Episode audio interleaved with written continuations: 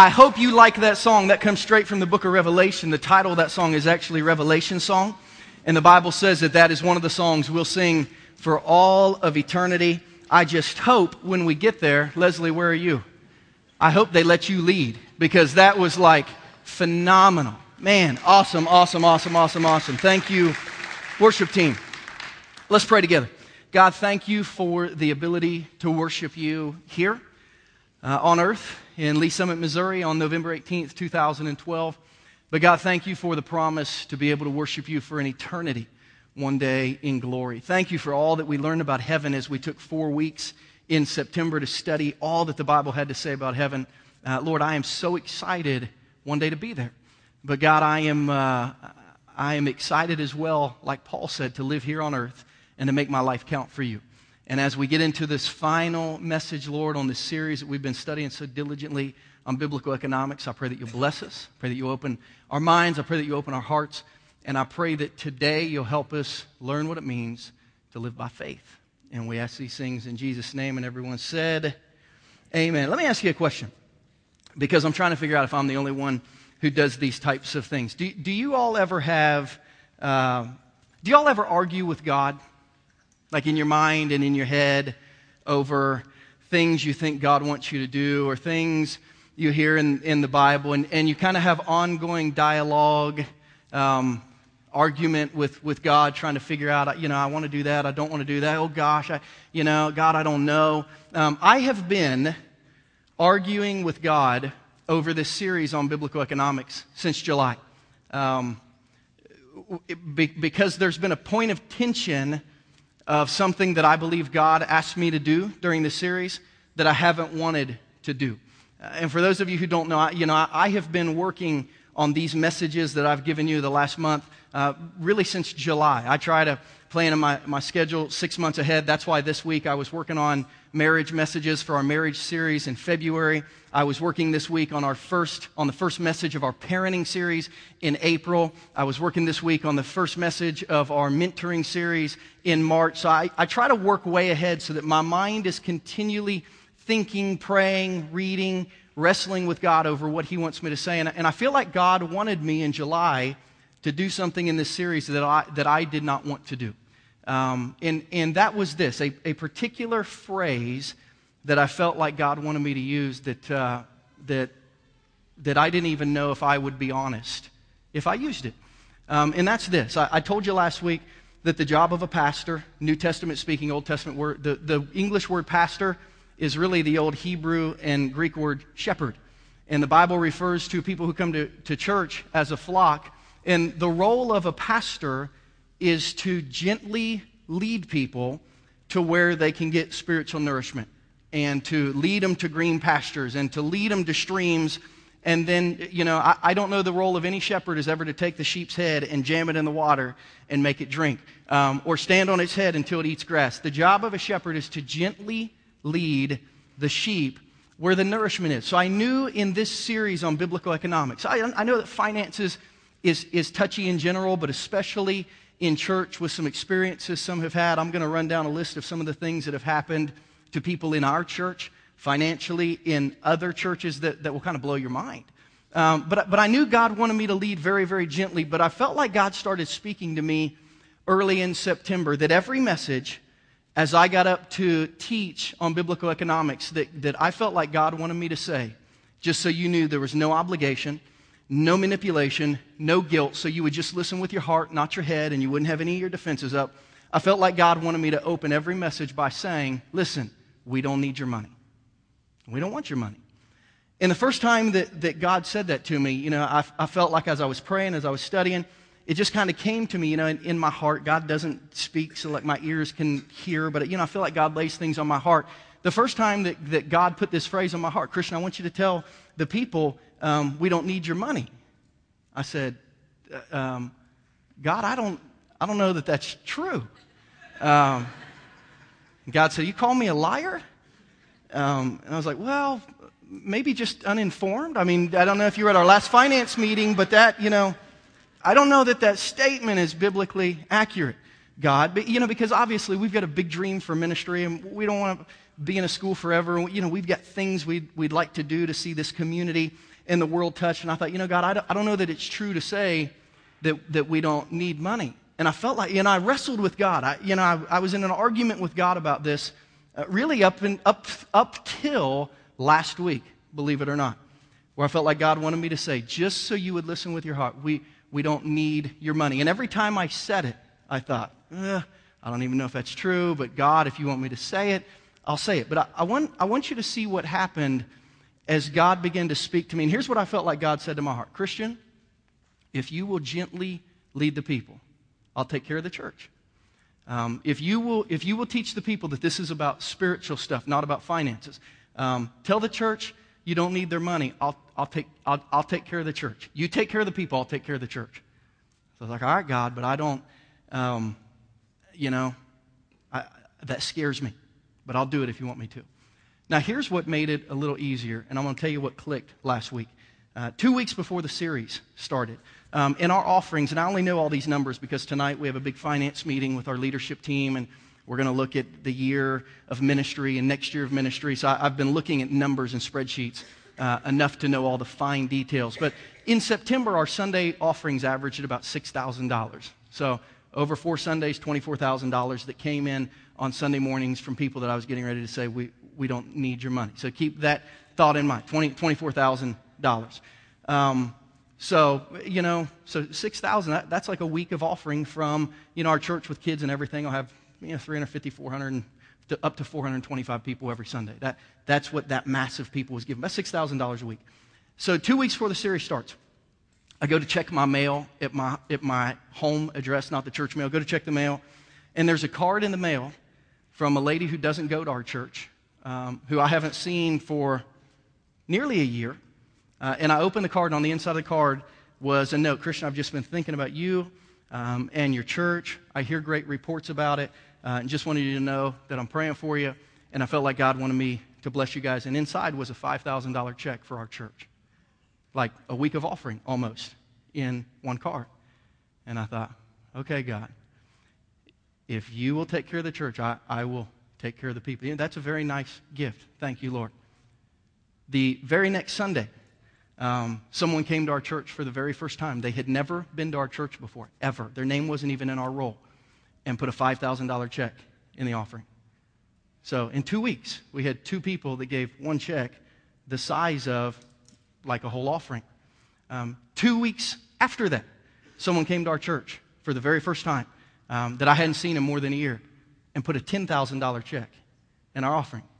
Two more weeks of so now basically three people have given nearly a month of offering. And I found myself last Thursday night, last Wednesday night, um, and Jody, I don't know where you are. Jody Hankins, where are you?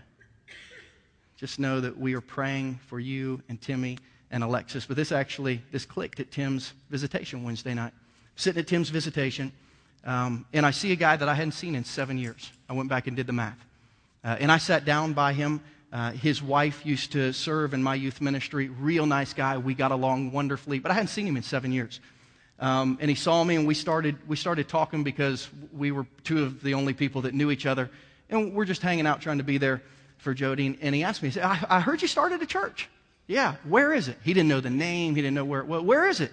Uh, it's in Lee Summit. What's it called? Journey Church International. How's it going? I said, great. He said, we ought to drive over sometime and see it. Man, you know, I, I used to love sitting in the youth group, so we should come check out your church sometime. And I said to him, I said, listen, I'm speaking on finances the next two weeks, so don't come. I know you don't want to hear that because I've been saying this to everyone. And he said, No, man, I love to listen to people preach on giving because of how much it's, it's, it's blessed my wife and I. He said, As a matter of fact, I was just talking to my wife last, last, uh, last night about our giving, and he stopped and he said, Wait a minute. I ought to give some money to your church. True story. It went just like this. And I said, Huh? And he said, I ought to, I ought to give some money to your church and he made this, he said this statement. He said, maybe this is a God thing that you and I are here. Because I haven't even thought about you, but maybe I should give some money to your church. And I said, you know, great. So he showed up the next day for the funeral, walked up to me, shook my hand, and put a $1,000 check in my hand for our church. And that phrase, maybe this is a God thing, stuck with me. It took me that long to realize that God was trying to knock on the door of my heart and say, Listen, dummy, I can give you a month of offering from people who don't even go to your church. I can give you a month of offering in the mail and from first time guests and people you haven't even seen for seven years. I don't need your people's money, nor do you need your people's money. Christian, you just need to follow me obediently, and I'll see that the church and the people have everything that they need. You see, what I have witnessed in the last month is this collision of what I call faith and finances. There, there is some mystical thing about faith and finances, and it's one of the, the, the only areas in the Bible that has this kind of twilight zone re- relevancy that when faith and finances get mingled together, God just does some crazy stuff to prove that He is God and to make you chuckle and wonder why you ever doubted that He was God. And that's what I want to talk to you about today faith in finances. The last month, we have looked at everything that the Bible says about our finances in a series called Biblical Economics God's perspective, how we should think about money, God's plan, how we should plan for our money. Last week, we used a word that some of you had never heard before in your life. It was the word tithe. And we said, What is God's expectation of our giving? And we said, Scripture says again and again and again that those with gratitude, that those with understanding, that those that want to be obedient will tithe. That word tithe means a tenth, that they'll give a tenth of their money back to God just in recognition that God, I realize everything comes from you. And I realize we talked about the Noah factor, that God, if you want me to have $90, you're going to give me 100 so I can give 10 back to you and have my 90. We realize God gives us everything we need plus more for the offering. But today, and, and I have all month long tried to get you to understand how you can align your finances biblically. But today I want to kind of flip the script, and instead of starting with finances, I want to start with faith. And I want to introduce you to another word that the Bible uses, and I want to kind of blow your mind the way that God has blown my mind in the last month. That the thought that God made, Christian, you don't, you don't need the money. Um, I want to I want to blow your mind with the thought that that that 10% of your income that God is asking for, He'll prove to you you don't need it if you'll have the faith to let it go. And I want to teach you about a word called first fruits. So, tithe is a very important word biblically. Tithe is an important word spiritually. It helps us understand God's standard for us. But this word first fruits is important too. And first fruits literally means the first 10%. And let me show you how it's given in Scripture. My entire message is not about first fruits, but I want you to see this concept because today I'm going to ask some of you to pray about flipping the script financially. And if you haven't been here all month long, you have to go back and listen to the previous messages so you'll understand what I'm saying that we don't need your money. Did you, did you hear that? God, I just told them we didn't need their money. So whoever was supposed to hear that, that's supposed to like give a bunch today or however that works, I'm not sure. Um, we don't need your money. Like, we should put that on the PowerPoint screen. Um, but it's funny, when God begins to blow your mind, it's like, it's so cool to not have to need everything that you have. Proverbs 3 9 says this, just to introduce this word to you. It says, Honor the Lord with your wealth. Um, we know that that happens with the 10% that we talked about, and we talked about plans on, on how to get there little by little. Um, and it says, with the first fruits of all your crops. In the Old Testament, people were not bankers. And they were not school teachers, and they were not doctors, and they were not nurses, and they were not mechanics, and they, they were not preachers. They were all farmers for the most part. They were either farmers or they were shepherds. And God said, basically, when you give your offering, when you give your 10%, He said, I want you to give it of the first fruits, because first fruits does two things. You need to write these two words down. First fruits displays two things it displays gratitude and expectation. And I want you to think of it this way the first fruit would be this if you have an apple tree in your backyard the very first apple on that apple tree that, that begins to blossom and that is ready on that tree to be picked, the very first one says this the rest are almost here. The very first one, the first fruit says, God has rewarded this harvest and there's a lot more to come. And God said, The first one, I want you, the very first one you can pick and eat, I want you to take that one and give it to me. I only want the first one.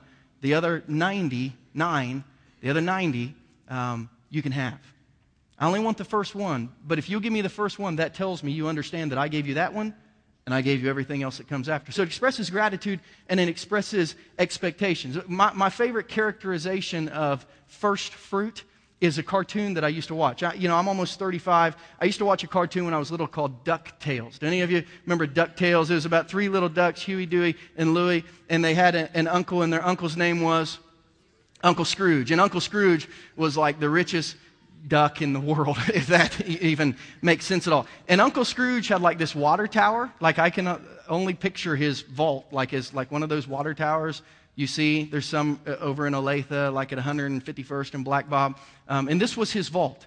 And Uncle Scrooge would always brag about his number one, anybody remember? His number one dime. The very first 10 cents that he ever made. And he would always tell his boys about his number one dime. And there was a criminal who always wanted to steal his number one dime. First fruits is the number one dime. It's the very first that God has given to you that instead of holding it back so no one takes it, we give back to God because we say, God, you can have the dime. I'll take the other 90. That's what first fruits is all about. In Genesis 4 4, we see the very first offering ever given to God. We see this word used and we see God's reaction to it in Hebrews chapter 11. It says, Abel, Abel was Adam and Eve's son, brought an offering, fat portions from some of the firstborn of his flock. He brought some of the very first. And the Lord looked with favor on Abel and his offering. In Hebrews 11, remembering Abel and what we call the Faith Hall of Fame, like if you would go to the Spiritual Hall of Fame, Abel would have a bust there, and here's what his plaque would read underneath his bust in the Faith Hall of Fame. By faith, Abel brought God a better offering than Cain did. By faith, he was commended as righteous when God spoke well of his offerings. And by faith, Abel still speaks even though he is dead. God speaks well of offerings presented by faith. Listen, it's easy to give 10% when you get money in the bank and the retirement account is stocked and things are going good and you just got a raise. And it's easy to give by finances. I got extra money, give it to the church. It's hard to give by faith. I'm not going to see what I have financially and see what's left, but I'm going to start with God and then I'm going to take what's left. That's a whole different deal. And that's, that's what Abel did. And in one of the most intriguing messages you'll ever hear on finances, we see that it's important to God that we understand this, this concept of first fruits and gratitude and expectation. If you have your Bible, I want you to turn to the book of Malachi. It's the very last book in the Old Testament. So if you're not great with Old Testament books, go to Matthew which is the first book of the New Testament, and then just start flipping to the left because Malachi is the last book of the Old Testament. If you don't have a Bible, our ushers are going to come down the aisle. We love people to hold a Bible in their hand, to have a Bible, to read a Bible. We've given away more than 300 Bibles since we started our church just like this. So if you forgot your Bible today, if you don't have a Bible, if you'd like to have one in your hands to fact check what I'm saying and make sure I'm not lying about the scripture I'm reading, wave at an usher. They'll give you a Bible. If you don't have one, put your name in it. This is yours. You can keep it forever. If you have a Bible and you're just borrowing one today, throw it on the table when you leave. Hope that wasn't important. It just uh, fell out of my Bible there. It's, it's not. Um, and we'll, we'll move along. Malachi is an interesting book. Um, here's what we find out in Malachi Malachi was written 100 years uh, after Israel had been. Um, after Israel had been conquered, destroyed, and then moved back into. Let me try to give you the 30 second history. Uh, David was the king of Israel. He killed a guy named Goliath. His son Solomon became king after him, built the thing into a royal empire. Uh, and Solomon's son let the whole thing fall apart. Bitter civil war. And for a couple hundred years, they were at civil war before both nations were completely conquered. They either killed everyone in Israel or they made them move out of the country to another country. And that went on for nearly 100 years. After 100 years, anyone who was still alive, or anyone whose kids were still alive, or grandkids were still alive, um, they said, You can go back home now. But when they got home, there was nothing there. There were no walls, there were no homes. The temple had been burned down. I mean, literally, there was nothing there. They started from scratch. So they got back, uh, and it took them 100 years to kind of rebuild the city. A, a, guy named Nehemiah came in, and he built the walls, and then a guy named Ezra came in, and he taught them how to have church again. And then a guy named Zerubbabel came in, and they kind of built like a makeshift temple, even though it wasn't as nice as the other one. Um, and then God said, okay, everything back to normal. And the people looked at the city, they looked at the temple, they looked at what God wanted, um, and they said this like, God, we want a little of your blessing on our life, but, you know, kind of looks like things are a mess, so if we have any left over, we'll give it to you. But we're not going to put you first. And in Malachi 3, God said, uh, said guys, that, that's not going to work. It's not going to work to fit me into your schedule. It's not going to work to fit me into your finances. I want to be first. I want you to start with me, not end with me. I want you to start with my standard, not see what you have left when you're done with you. I, I, want you to start with me. And in Malachi 3, we read one of the most interesting passages in the world on the tithe, on money, on offerings. We're going to find this is the only spot in the Bible where God says, Test me, try me. It's like God pokes someone in the chest and says, I dare you to do this. It's the only place in the whole Bible that God says, Try me. Try me and see. Try me see if I won't bless you. And it's right here in Malachi chapter 3, verse 7. I'm going to start in the second half of verse 7. Um, in, in, Scripture speak, we, we call that uh, 7b. The first part of the verse be verse A. Second part would be verse B. And, and here's what God says. And starting in verse 7b, we'll go through verse 12. God said, Return to me and I will return to you, says the Lord Almighty. But you ask, how are we to return? And God says in verse 8, Will a mere mortal rob God? Yet you are robbing me. But you ask, How are we robbing you? In tithes and in offerings. You're under a curse, the whole nation, because you're robbing me. Bring the whole tithe, we know that word tithe means 10%, into the storehouse, that there may be food in my house. Here it is Test me in this. Underline that, highlight that, circle that. Do whatever you do to make that verse stand out on your, on your iPhone or your Bible or your iPad or whatever you're tracking with today. Test me in this, says the Lord Almighty, and see if I will not throw open the floodgates of heaven and pour out so much blessing that you don't even have enough room to store it. I'll prevent pests from devouring your crops, and the vines in your fields will not drop their fruit before it's ripe, says the Lord Almighty. Then all the nations will call you blessed, for yours will be a delightful land, says the Lord Almighty. So you have a people here that looks at their land, they look at their temple, they look at their house, they look at their economy, and they're like, man, everything is going wrong. And they turn, they ask God, they're like, God, will you help us? And God said, You want me to help you. You won't honor me, but you want me to help you. And they're like, How have we not honored you? And God said, You're leaving me last. You're leaving me last and then asking me to put you first. I tell you what, here's the challenge, God says. You put me first, I'll put you first. Here's what God said to me starting in July Christian, you put me first, I'll take care of your church. And I mean, I argued with God for four months. God, I, you know, I don't know that I can do that to the point where, you know, I wondered if God, mm, like, maybe knew who he was talking to and what he was talking about. And I did what God, I just, God said, just try me, try me. Step out in faith and try me. And I said, Okay, God, I will. And you see what God has done for our church. And I've left out the biggest blessings because they're, they're, they're not ready to be cemented yet. But you may be hearing some things in the next 90 days that, that'll be way beyond anything that God has done. And He's done it all in this window of just trust me. Trust me with the first fruits. I've talked to you about your perspective on money. I've talked to you about God's plan for your money. I've talked to you about God's standard. But here's what I want to talk to you today I want to talk to you today about motivation. If you were to ask me, Christian, sit down, tell me what the Bible says about money, and I was to tell you, this is the part that I'm excited about.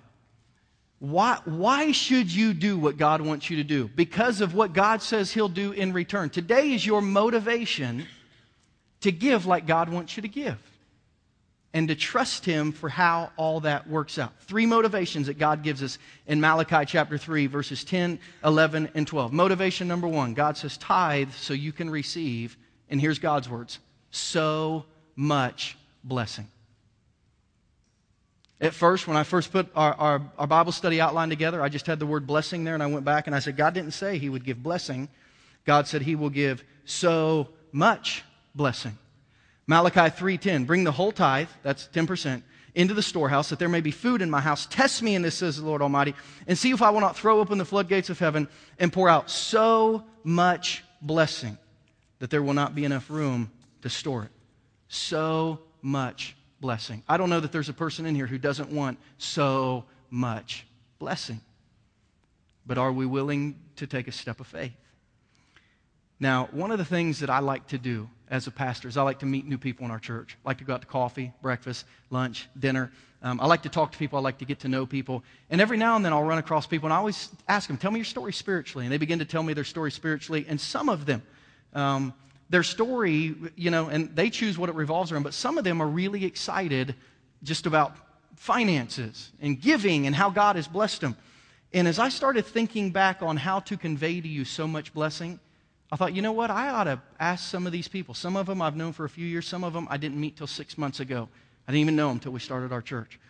But I contacted them and said, hey, when we talked, you talked about your excitement in this area. Like, would you write why you're excited about that? I didn't tell them what to write. Um, I didn't say, here's what I want you to say. I just said, you said you were excited. Would you write like why you're excited about this area so I can share that with our church? And they said, sure. And as I, as I got these, I thought about this so much blessing. Here, here's a young couple in our church. And I'm not going to share their names with you, that's not important, but, but here's their story young couple in their 30s. In 2005, we were attending church as a dating couple who were living for the world. We knew what God wanted from our lives, but we weren't ready to give up the life that we had. Through consistent attendance, we felt Christ move in our lives. After becoming engaged in 2006, we accepted Christ together one evening, kneeling next to each other and praying to God to forgive us from our sins, and we invited Christ into our hearts. A month later, uh, my wife had just started a new job. I had just quit a company I'd been with for six years. We continued our attendance in church, and the pastor gave a month long series on tithing. Over the past few months of church attendance, we had been tipping, throwing $20 in the plate every few weeks, but we never knew what it was like to give honestly and truthfully to God. The sermon resonated with both of us. We made commitments in other parts of our life to follow biblical teachings, but we still hadn't committed our money to God. It would be very easy to make excuses for not tithing. I had no job. She had just started an entry level position. We had student loan debt. We were only a year out of college. We were getting married in a few months. It was hard not to think all that we could do with our tithing money. We talked about what tithing would mean for us. It was important that we made this decision together. We both had to be all in. After a lot of prayer and review of our finances, we knew we had to start tithing. And with that, it was important that we catch up the tithe that we'd missed since graduating college. We wanted to make sure we entered our marriage following the Lord and His teachings. We wrote that check the next Sunday and headed to church. She was nervous. I had no job. We didn't have much in savings. We were putting our faith in God that He would provide. We put our catch up tithe in the offering, and we were so happy. The relief of getting right with God was an overwhelming weight lifted off our shoulders. It finally felt like we were committing not only our actions, but our future to Christ. It's a very vulnerable feeling to put your faith in someone other than yourself. And this was a true leap of faith, being new believers. Over the next few weeks, I filled out applications and went on job interviews. We knew something would come our way. We had faith. Three weeks after catching up our tithe, I received a job offer with a great company. We were together when I got the call. We were so excited. It took a moment for us to calm down and realize we needed to stop and thank God for this blessing. Many would call this lucky. Luck is not real, blessings are real. When you know that Christ died for your sins and that God has a plan for each one of us, life becomes less lucky, lucky and you become more thankful for God. This has now become our understanding. When things happen in our lives that are too good to be true or completely unexpected, we stop and say, uh, we stop and think that this could only be the work of our great Creator. Before we accepted Christ, our focus was that we were to be successful and make money, and all that we wanted would be added to us. We knew that if we were honest and hardworking employees, we'd be rewarded by a healthy paycheck, but the Bible teaches us about earthly treasures and not being able to take things with you when you enter heaven. What you acquire on earth has no value when you're gone. We tithe because of a verse that has resonated with us Matthew 19, 23, and 24. Then Jesus said to his disciples, Truly I tell you, it's hard for someone who's rich to enter the kingdom of heaven. Again, I tell you, it's easier for a camel to go through the eye of a needle than for someone who's rich to enter the kingdom of God. God says it doesn't matter who you are, what you do. Christ died for you and you owe him your life. By tithing, we're paying back a priceless debt. A debt that as a believer I don't mind repaying because when you stop and look around and think about what all that God, the creator of all things, has done in your life, your 10% starts to feel like you should do more. The more we continue to live our lives for Christ, the more we want to give. Uh, we realize that our blessings didn't stop in 2006 when I got that call for a job. There have been more times than we can list that God has truly answered prayers and been there um, more time uh, and been there for us when we thought we had no other options. For anyone considering whether to tithe or not, stop and ask yourself what God can do in your life if you go all in. That's not a preacher. That's not a Bible study. That's not a Bible verse. That's a couple in our church, a young couple in our church with two young kids that said, when we didn't think we could, we put faith first, and God gave us not just blessing, so much blessing. In 2 Corinthians 9, 6 through 8, here's what Paul says about people who, who will go all in, people who will put tithe first, first fruit. Remember this whoever sows sparingly will also reap sparingly, and whoever sows generously will also reap generously. Each of you should give what you've decided in your heart to give, not reluctantly or under compulsion, for God loves a cheerful giver. By the way, verse 7 means it's up to you.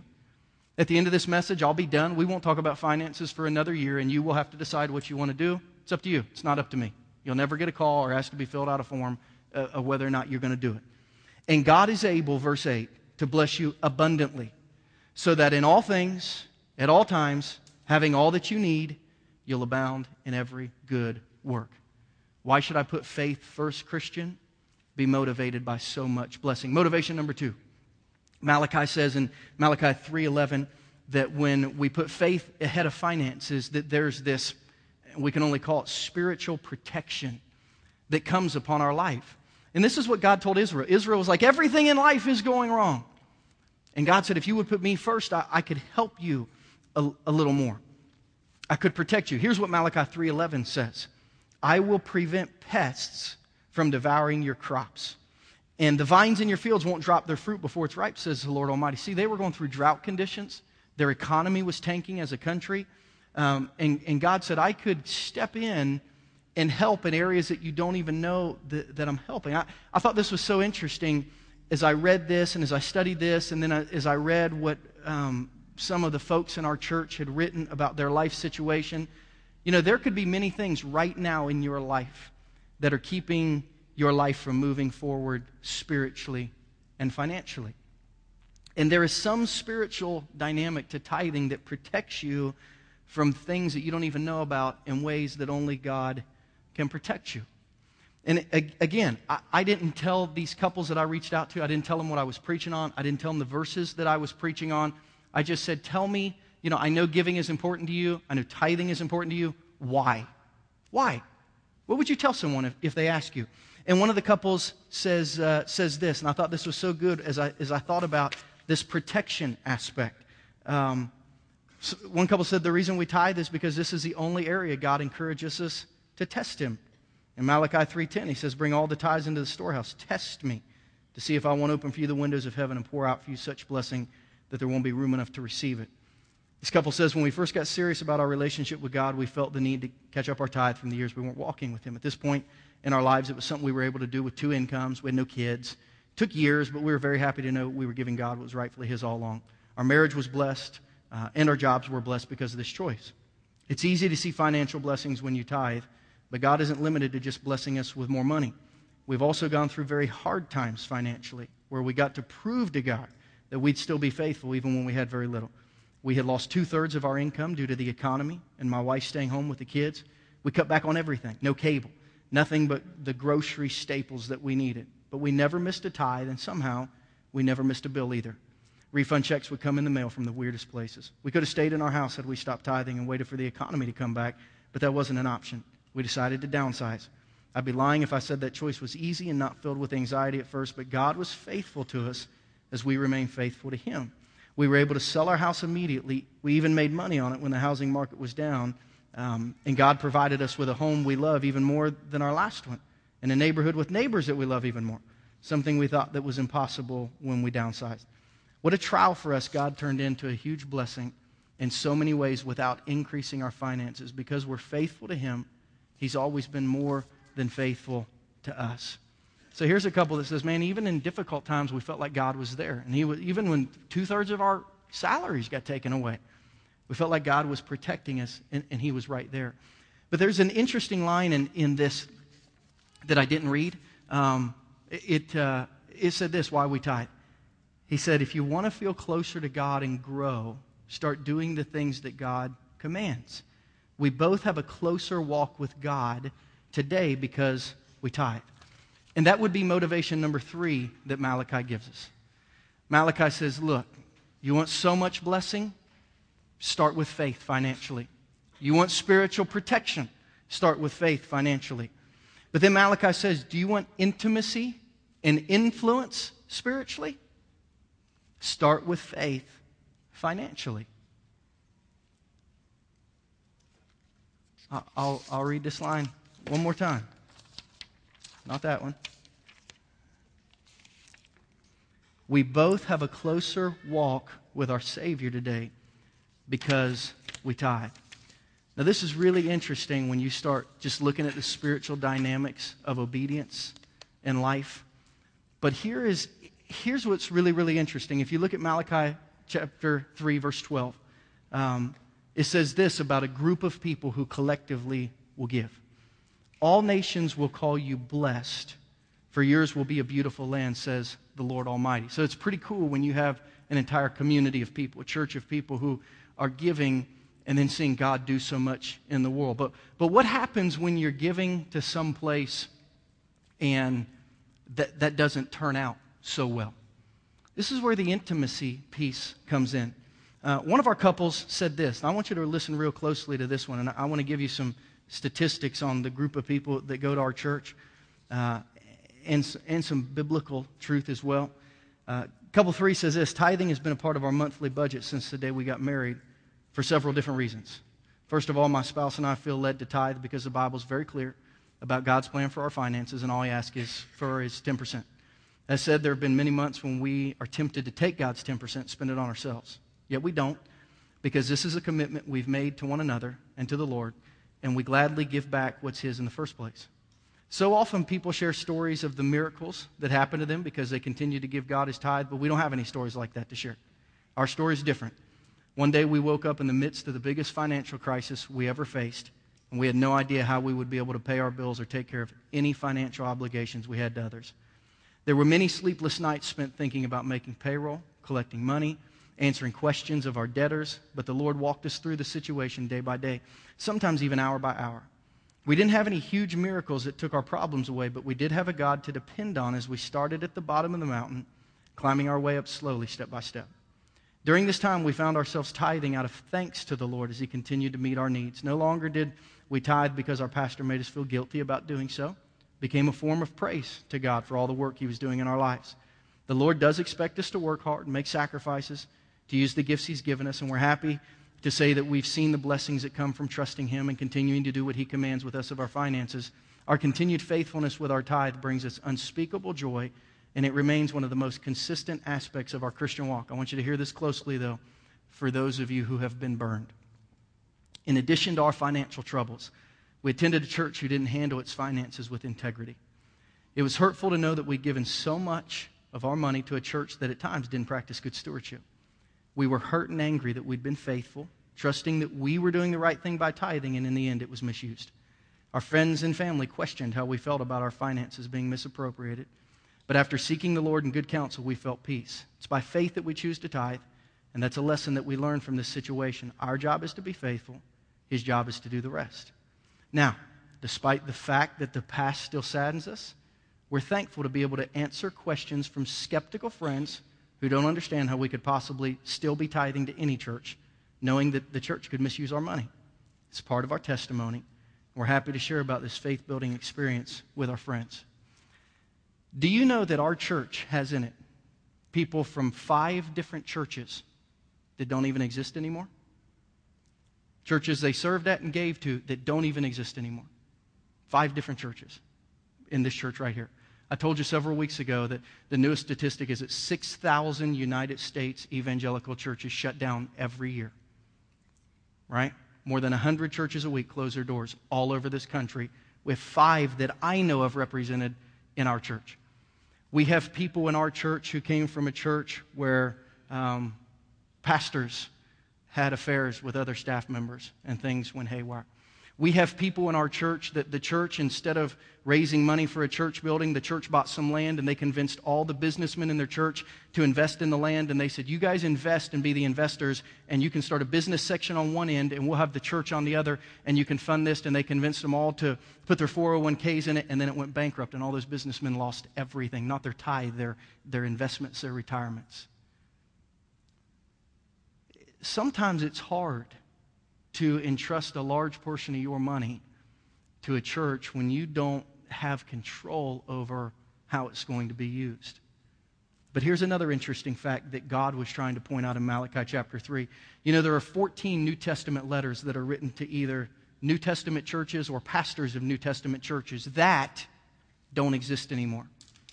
There are seven churches in Revelation 2 and 3 that Jesus speaks to about how to manage their church well that don't exist anymore.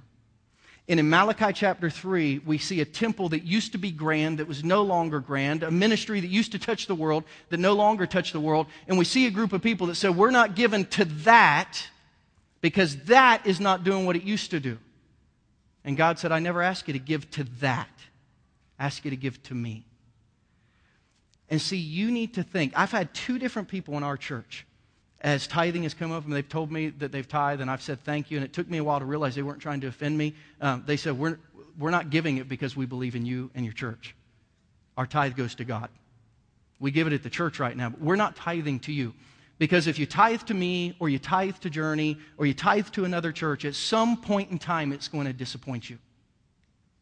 So your tithe has to be connected to God. We give to God because we want to be close to God. I don't give to my church because I want a piece of my church. I don't give to my pastor because I believe in his vision. Because guess what? The church and the pastor may not be here forever, but God isn't going anywhere. In Malachi 3, I love what it says. When, when a group of people, if, if we will pursue intimacy with God individually, we can accomplish influence corporately. That's what God says. God says people will look at the church, people will look at the congregation that puts faith first and gives to God through a single unit. They'll look at them and call them blessed because of the delightful things going on around them. And what would our faith community look like if everyone here figured out a way to start with faith financially. I want you to think about what's going on in our church that none of us could do individually. There are 30 kids in the Lee Summit School District that 52 weekends this year were fed Friday, all day Saturday, all day Sunday, and Monday breakfast. 30 kids that our church fed. Now, none of us could probably do that individually, but together we did. Yesterday, we served at a ministry called Coldwater, and we saw 104, 104 or 105, Ashley, you were counting, 100, 105 families who yesterday came and got a Thanksgiving dinner and now have Thanksgiving dinner for them and their family. And our student ministry and some of our leaders were, were there helping. None of us could figure out a way for 105 people to have Thanksgiving dinner, but when faith communities come together, it, can happen. Do you know that we give a portion of what you give every week to two church planning agencies that in 2012 started over 20 churches? Now, there's no one in here that by themselves could figure out how to start 20 churches, but collectively, we were a part of that. Our church has done ministry, added it up. This year, we've given money to 10 different countries to do ministry India, Israel, Sudan, Kenya, Romania, Philippines, Thailand, Guatemala, Tunisia, and America. 10 different countries that our church is doing ministry in because we're doing it collectively, not individually. What would a faith community look like if everyone started with faith financially and then, and then figured out the rest? You know, I had someone ask me a, a very good question last week on the way out of church. I don't know that I've ever had this question asked of me, but I'm glad someone asked me. Somebody shook my hand on the way out and they said, Pastor, it must have been a guess because most people around here don't call me Pastor. Pastor? I said, Yeah. I said, Do you tithe? I looked at him and said, Yes, I do. Absolutely on every dollar that I make. And you would say, well, of course you do. You're the pastor. You know, it's, it's the church. If the church doesn't make it, you don't, you know, you don't have a, a job. You, you want to know why I tithe? And I mean why I tithe, uh, why I try to tithe on every dollar I get? I tithe because I trust. I tithe because I've seen all these things happen. And it started for me when I was 19. And it wasn't even a tithe, it was just a moment where God said, Trust me. And in 15 years, nothing has changed. I was a freshman at Liberty University where I went to college. It was, um, it was actually this week, as I, as I think about it. It was, a, it was this Sunday night, not November 18th, but it was a Sunday night before Thanksgiving break. Because my mom and dad used to give me a set amount of money to get through the semester, um, and I was already out before Thanksgiving break. I had $3 left. And I was sitting in the Sunday night church service on campus at Liberty University I had $3 in my pocket. It was Sunday night. I was going to go home Monday after class. So really this 3 bucks was all that I needed. And here's what I needed this 3 bucks for. Every night at Liberty University, the football dorm about 10 o'clock, 10:30, 11 o'clock would collectively leave campus together. And that we had this place in Lynchburg, Virginia called Rally's. You probably, it was like a drive-through hamburger joint. Has anyone ever even heard of Rally's? And they had 99 cent double cheeseburgers and 89 cent fries. And I knew that for $3, I could get two double cheeseburgers, and fries. And every night we would go and just eat because we were so, uh, we were fat and famished and, you know, everything else. You know, we, we were just those guys. So I knew that those $3 were going to go to that, and then I was going to go to class Monday, and my car had gas in it, and then I was going to go home, and mom and dad would take care of me for the week. So I'm sitting in this church service.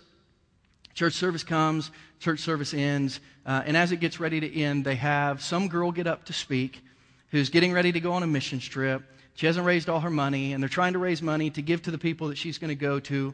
Um, and as she's talking about what's going to go on, and we're going to take an offering, one last offering before Thanksgiving break, you know, and I didn't at this time really read my Bible a lot. I didn't pray a lot, but I felt like the Lord said in my spirit, you, you know how this happens. You just get prompted. I felt like the Lord said, uh, You need to put that $3 in the offering tonight. And I thought, There ain't no way, God. Like, I only got $3, and I, I'm not giving $3. I might think about giving a dollar, but I, I'm not giving $3. And I was sitting way near the back of uh, like a double gym. There were several thousand students there. And as the offering starts being passed, starting in the front and working towards the back, like I felt like God's like presence was heavy on me, saying, "Give me the money." And I was like, "I'm not going to give you the money." And I felt like God was like, "Give the three dollars." I was like, "I, you know, I want a cheeseburger," you know. And I was like wrestling with God. And by the time it came, it was almost like I was possessed. I stuck my hand in the pocket and I, I remember as the, it was like a Kentucky Fried Chicken basket. That's what our offering bucket was. And I remember angrily saying, Here's your stupid $3, throwing it in there. And I remember being so depressed as I went back to the dorm, knowing that I wasn't going to get to go to Rally's that night. Um, 10, 10.30, 11 o'clock rolls around. Um, you know, if, if you've been around sports long enough, you know that no one uses your name. Everyone has a nickname. You're really not even on the team till you have a nickname. Um, so everyone called me Noose, like a, like a noose in a rope for Newsom. Um, and, they, you know, they came bounding down the hallway and banging on my door. Noose, we're headed out. You coming? Like, I, I, I can't, guys, come tonight. Like, why? Why aren't you coming? God made me give my money to a missionary, and now I don't have any food to eat, and, you know, so I'm just going to stay here. And, you know, I think I had a can of tuna fish or something that I was going to eat that. Now, I was miserable, just miserable that God made me give my money to a missionary. But I did, because I, I think He made, I literally think He made me that night. Next day, I get up and go to class. I, um, on the way back from class, I stop at my mailbox, which I only hit once every six or eight weeks. Uh, and inside my mailbox was a letter. Um, and, and I kept it for a long time with a, um, like a postal stamp from a city and state that I didn't know. And I opened the letter. It was like a very small card. And on the inside of the card, it just said, Christian, um, God told us to pray for you and to send this to you. And inside was two $20 bills. Didn't, wasn't signed from anyone. Ask everyone I know. They don't know who sent it. And it was at that moment at 19 where God said, If you will trust me, if you will test me, you'll be okay. And you know what? In the last 15 years, not one thing has happened to change my mind that I can't trust when God stirs in my heart and says, do this. You know, I've taught you a lot biblically, what the Bible says about finances, but I want to leave you with this faith challenge. When faith and finances meet, some crazy things happen. And I want to challenge you as we look at our next steps. Maybe your next steps now are in faith to decide to test God by tithing, to do it one or two times and just see what happens, to do it for a month, two months, or 90 days. Um, I want you to dream with us about the influence of a church where everyone gave God what was His and then it was used appropriately. And then step three here's what I do when I'm stressed financially I, I, I just put it like I say it pray my guts out, and then I do what God has asked me to do. I just lay it all on the table and say, okay, God, I, I'll do what, what you want me to do. I'm asking you, and I won't ask you again for a long time, to pray about this area in your life and to test God, like the three couples that talked to us today. Test God. Don't figure out whether or not we're worthy to receive it. We are not worthy to receive it. But ask God, God, do you want me to do this? God, will you help me if I do this? God, will you bless me if I do this? Will you protect me if I do this? God, will I be closer to you if I do this? And will I have more influence spiritually if I do this? I believe with all my heart from Malachi chapter 3 that the answer to those questions are yes, if you will do that. Let's pray together. God, we come to you in Jesus' name. And God, I'm thankful for the challenge of Malachi chapter 3, but really it, it, um, it's not the Bible text today that inspires me. It's the actual God moments in the life of this church in the last 30 days. Lord, as I just reflected on what you had done, is that man said to me, Hey, maybe this is a God thing. I compared the $21,000 just like given by a bunch of random people to the 24 given by our whole church. And it was like you said, I can give you a month of offering without you even having to take one if you just shut up and listen. And God, I thank you that you do stuff like that to prove yourself. I thank you that in November of 1996 at Liberty University, Lord, you pressed heavy upon me to give what I felt I couldn't give so you could show me you had already provided more. It's a lesson I'll never forget, and I thank you for it. I thank you for the couples that have shared their stories, that have said, Listen, I don't have a Bible verse, but I've got life experience that says when you do this, God is there. And God, I pray that you'll speak to the men and women in this church, not because we need their money, because clearly you have proven we don't. But God, I pray that you'll speak to them because I know they need and want and desire your blessing, so much blessing, your protection, intimacy with you, influence for you. And God, Paul said it real clearly. Hey, each person's got to make this decision for themselves. That's, that's why we don't fill out forms. That's why we don't have quotas. That's why we don't allow or disallow some people based on this, because it's, it's an individual decision. But God, I pray that some couples will get real serious about this area and say, Do we have the guts to put God first and see what happens? And then, God, it's not, I, I don't have to back up this challenge. It's not mine, it's yours. So you be God and you do what only you can do. We love you. We are so grateful for the first fruits offerings of this church and what you have allowed us to do.